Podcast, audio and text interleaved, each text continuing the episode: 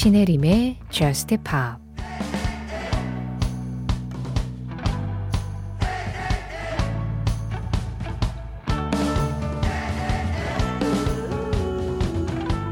난 평생을 기다려왔어. 그러니 여린 마음에 상처를 주진 마. 그냥 내 손을 잡아줘. 난 너를 사랑하려고 태어났으니까.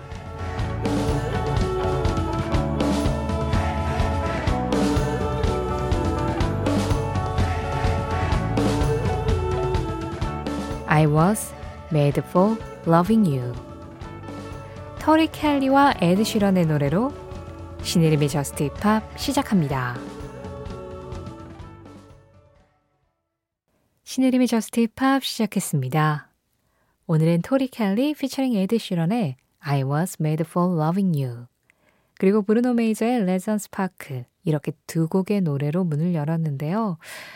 왠지 좀 단풍이 곱게 물들고 낙엽이 떨어지는 그런 공원에서 들으면 참 어울릴 것 같은 두 곡이었죠. 지금 막 끝난 브루노 메이저의 Regent's Park는 김민지 님이 신청해 주신 노래였는데요. Just Pop 때때로 듣고 있습니다. 늘 느끼는데 이곳의 분위기는 참 심플하고 산뜻하고 세련됐어요. 신혜림 작가처럼요. 첫 신청곡 남겨봐요. 브루노 메이저, Regent's Park 하셨는데요. 저에 대해서 굉장히 많은 오해를 하고 계신 것 같은데요. 심플하고 산뜻하고 세련, 아, 글쎄요. 이게 저스트팝을 때때로 들으셔서 그래요. 매일 들으면은, 아, 아니구나 하고 바로 아실 텐데, 뭐, 이런 기분 좋은 오해가 나쁘지는 않네요. 아니, 그나저나 제가 지금 민지님 신청곡을 처음 전해드린 게 맞나요? 왜 성함이 저한테는 익숙하죠? 음, 뭐, 동명이인이 있을 수도 있고, 그동안은 간단하게만 참여를 하셨을 수도 있는데, 민지님의 첫 신청곡 오늘 시작하면서 들었습니다. 3000번님, 아, 지난번에 제가 3000인지 3000인지 막 이렇게 헷갈려 했던 그분이군요. 2차 코로나를 무사히 극복하고 오늘 생일을 맞이했어요. 다가오는 연말 연시에는 아프지 않고 건강하게 잘 지냈으면 좋겠습니다. New Kids on the Block Happy Birthday 신청합니다 하셨어요. 11월 2일자 생일이셨죠? 우리 날짜는 뭐 공식적으로 뭐 12시나 하루 지났다라고는 하지만 제가 늘 말씀드리죠. 아직 잠들지 않았으면 우리는 11월 2일이다. 3000번님의 생일을 가장 마지막으로 축하해드립니다. 생일 축하드려요. New Kids on the Block입니다. Happy 버스데이. 구자영님, 처음 출석하지만 신청곡 가능할까요? Backstreet Boys I Want It That Way입니다. 하셨는데요. 아유, 얼마든지요. 지금 들으신 음악이었어요. Backstreet Boys I Want It That Way. 그보다 먼저 들으신 음악은 이 보이밴드 계보의 1세대 New Kids on the Block Happy Birthday였고요. New Kids on the Block Backstreet Boys.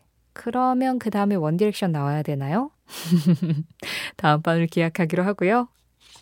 신혜림의 Just Pop 참여하는 방법 안내해 드리겠습니다. 오늘도 문자 샵 8000번 열려 있어요. 짧은 문자에 50원, 긴 문자 사진에는 100원의 정보 이용료 들어가고 있고요. 스마트 라디오 미니로 들으실 때 미니 메시지 이용하시는 건 무료입니다. 신혜림의 Just Pop 홈페이지 사연과 신청곡 게시판도 언제나 열려 있는 거 잘 알고 계시죠? 긴 글을 남기고 싶으시거나 방송시간 상관없이 참여하고 싶으실 때 홈페이지 사연과 신청곡 게시판 이용하시면 되고요. Just Pop 공식 SNS도 있습니다. 인별그램 MBC Just Pop으로 들어오시면 그날그날 방송 내용 피드로 올리고 있어요. 거기에 댓글로 간단하게 참여해 주시는 것도 언제나 환영하고 있습니다. 9299번님이 에이미 와인하우스의 Moody's Mood for Love, Licks 이 음악을 골라주셨습니다. 어, Mood is Mood for Love는 미국의 작곡가이자 재즈 색스포니스트인 제임스 무디가 만든 음악이었는데요. 우리한테는 퀸시 존스 버전으로도 좀 잘 알려져 있는 곡입니다. 그걸 에이미 와인하우스가 그냥 본인이 가지고 있는 그 소울풀함, 그걸 그냥 10분 살려서 다시 불렀는데요. 아, 진짜 감탄만 나와요.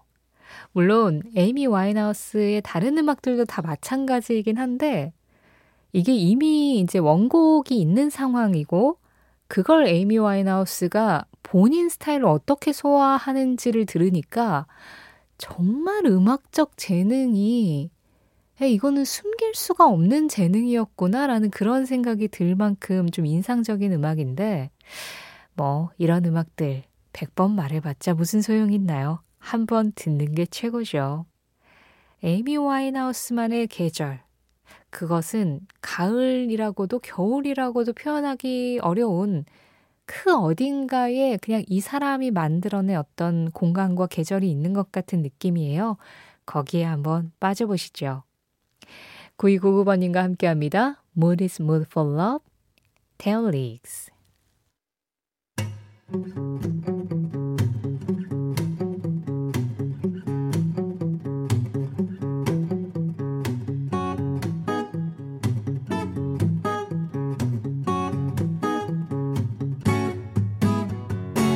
신혜림의 저스트 파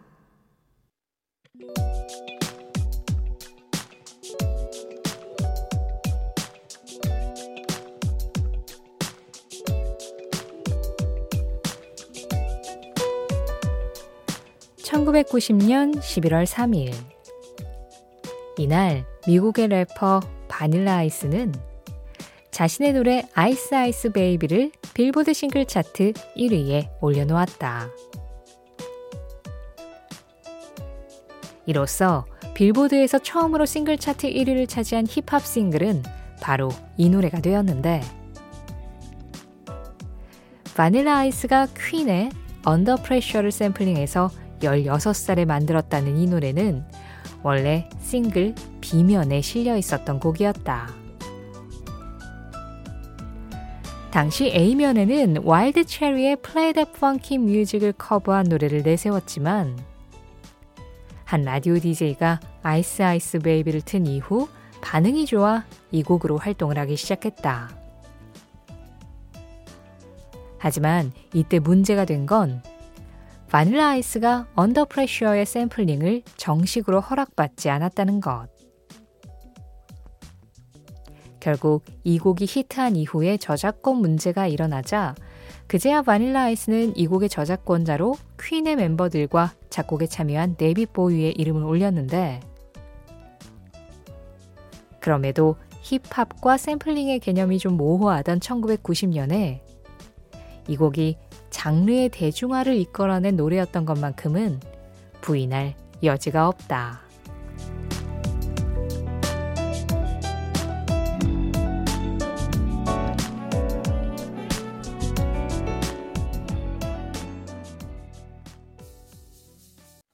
그 장면, 그 음악.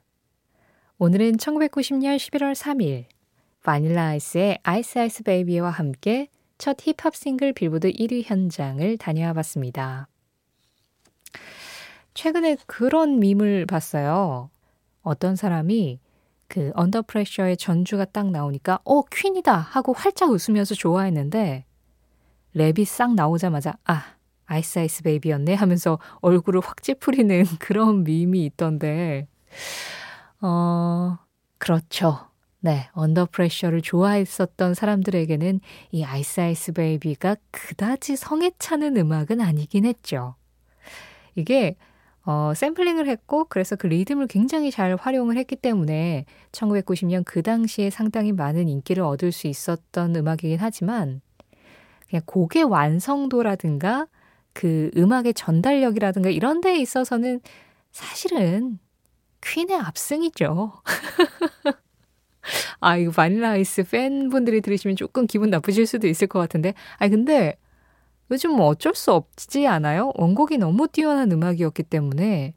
네. 아니, 그랬기 때문에 또 바닐라 아이스도 그 언더 프레셔에서 영향을 받아서 그 리듬을 가지고 와서 그 위에서 이제 랩을 한 거였겠죠. 특히나 이때는 힙합이 지금처럼 완전히 이렇게 정교화되기 전이었기 때문에 사실 지금 들으면은 조금 어쩔 수 없이 그 랩이라든가 어, 어떤 라임이라든가 전체적인 구성도 살짝 뭔가 어설프다라는 느낌이 있을 수밖에 없죠. 그런데 그때의 힙합, 초기 힙합들은 그랬고, 특히나 이 언더그라운드에서 막 자연 발생한 그런 힙합이 아니라 이 바닐라 아이스의 음악 같은 경우에는 좀 더 대중적인 어떤 지향을 가지고 만들어졌다는 게 느껴지는 음악이잖아요. 그래서 조금 더 약간 그 90년대의 랩 음악 정도의 느낌으로 더 다가오게 되는데, 어, 그래도 좀 영리하게 잘 만들었었던 음악이었기 때문에 그때 당시에 이거를 싱글 앞면에 발표를 하지 않았는데도 라디오 DJ들한테 어, 이거 좀 재밌다. 어, 이거 괜찮은데 하면서 선택이 됐고 그러면서 빌보드 1위까지 그냥 승승장구를 할 수 있었던 어떤 동력이 있는 음악이었던 거겠죠. 자, 그래서 얘기가 나왔는데 좀 안 들으면 서운해가지고요.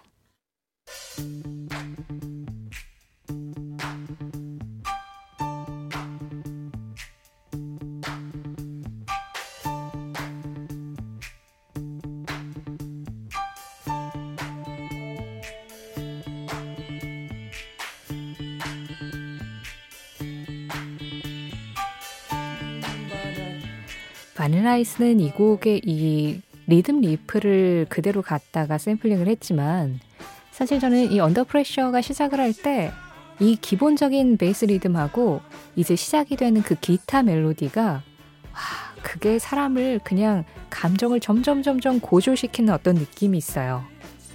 그리고 이어지는 이 목소리들, 멜로디들 정말 좋은 음악이긴 하죠. 그 장면, 그 음악. 오늘은 1990년 11월 3일 바닐라 아이스의 Ice Ice Baby 빌보드 싱글 차트 1위 현장을 다녀오면서 이 곡에 샘플링 되었던 퀸의 Under Pressure 데이비드 보위가 피처링을 했죠. 이 음악도 살짝 들어봤습니다.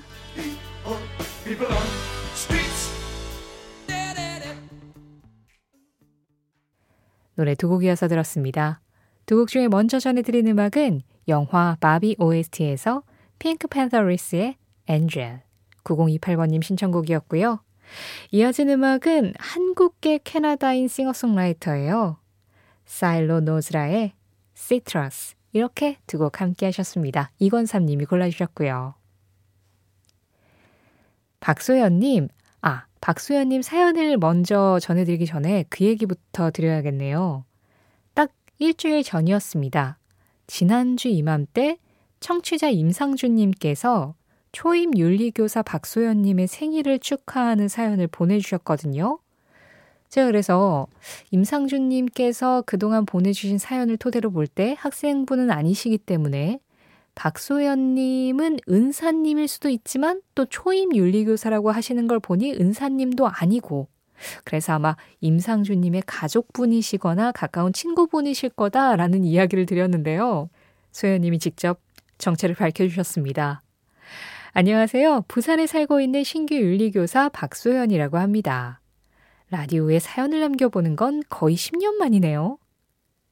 지난주 금요일, 그러니까 10월 27일, Just Pop 애청자인 임상준님께서 사연을 남겨 DJ님께서 제 생일을 축하해 주셨다고 들었습니다. 축하해 주셔서 감사합니다. 상준이 오빠는 저에게 때로 가족 같고 때로는 인생의 멘토 같은 아주 고마운 분이에요. 가족이나 친구 중에 한 명이라고 추측하셨던데 거의 90% 맞는 추리입니다. 늘 긍정적인 마인드로 저까지 기분 좋게 만들어주는 낭만 가득 아침 햇살 같은 분이시죠. 산전수전 다 겪고 있는 저의 첫 교직 생활을 지지해주면서 교직에 대한 열정을 늘 일깨워주세요. 오늘은 그런 상준 오빠께 감사 인사를 전하고 싶어서 저도 사연을 남겨봅니다. 상준이 오빠, 매일 라디오를 꼬박꼬박 챙겨 들으니 듣고 계실 거라고 생각합니다. 항상 좋은 말씀도 많이 해주시고 응원해 주셔서 감사해요. 오빠 덕분에 더 좋은 교사가 되는 길로 나아가고 있는 것 같아요. 어, 남은 올해도 건강하고 긍정적으로 더 잘 지내봐요. 신청곡은 상준이 오빠가 소개해 주신 곡 중에서 제가 제일 좋아하는 노래인 M2M의 Pretty Boy 부탁드려요 하셨어요. 아이 사연 안에서 Boy라는 이 한마디로 정의될 수 있는 수식어들이 얼마나 많이 흘렀는지요. 두 분의 어떤 그 서로 의지하는 관계, 네, 뭐 저희가 섣부른 추측도 하지 않고 섣불리 넘겨짚지도 않겠습니다. 그냥 서로가 서로에게 굉장히 좋은 지지대가 되어주는 그 관계 계속해서 이어나가셨으면 좋겠네요. 되게 보기 흐뭇하고 예뻐요. M2M Pretty Boy. 오늘은 박소연님 신청으로 또 임상준님과도 같이 듣겠습니다.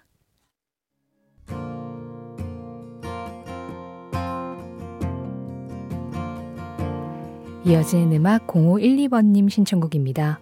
피비 브리저스, Scott Street. 나는 혼자 있고 싶지만 사람들이 나를 알아봐 주기도 바란다. 그것도 동시에.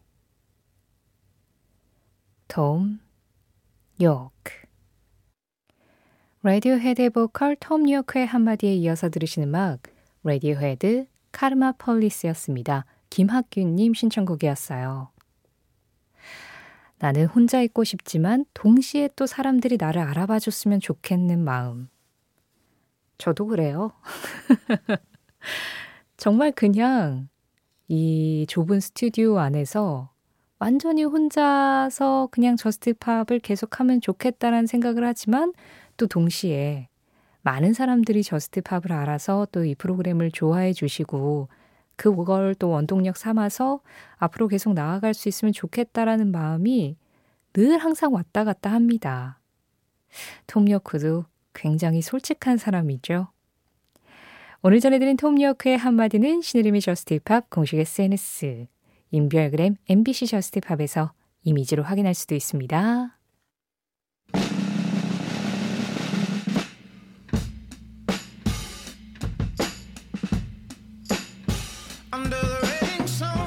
Just Pop 오늘 마지막 곡입니다. 블랙 퓨마스의 Black Moon Rising 이 음악 전해드리면서 인사드릴게요. 지금까지 Just Pop이었고요. 저는 신혜림이었습니다.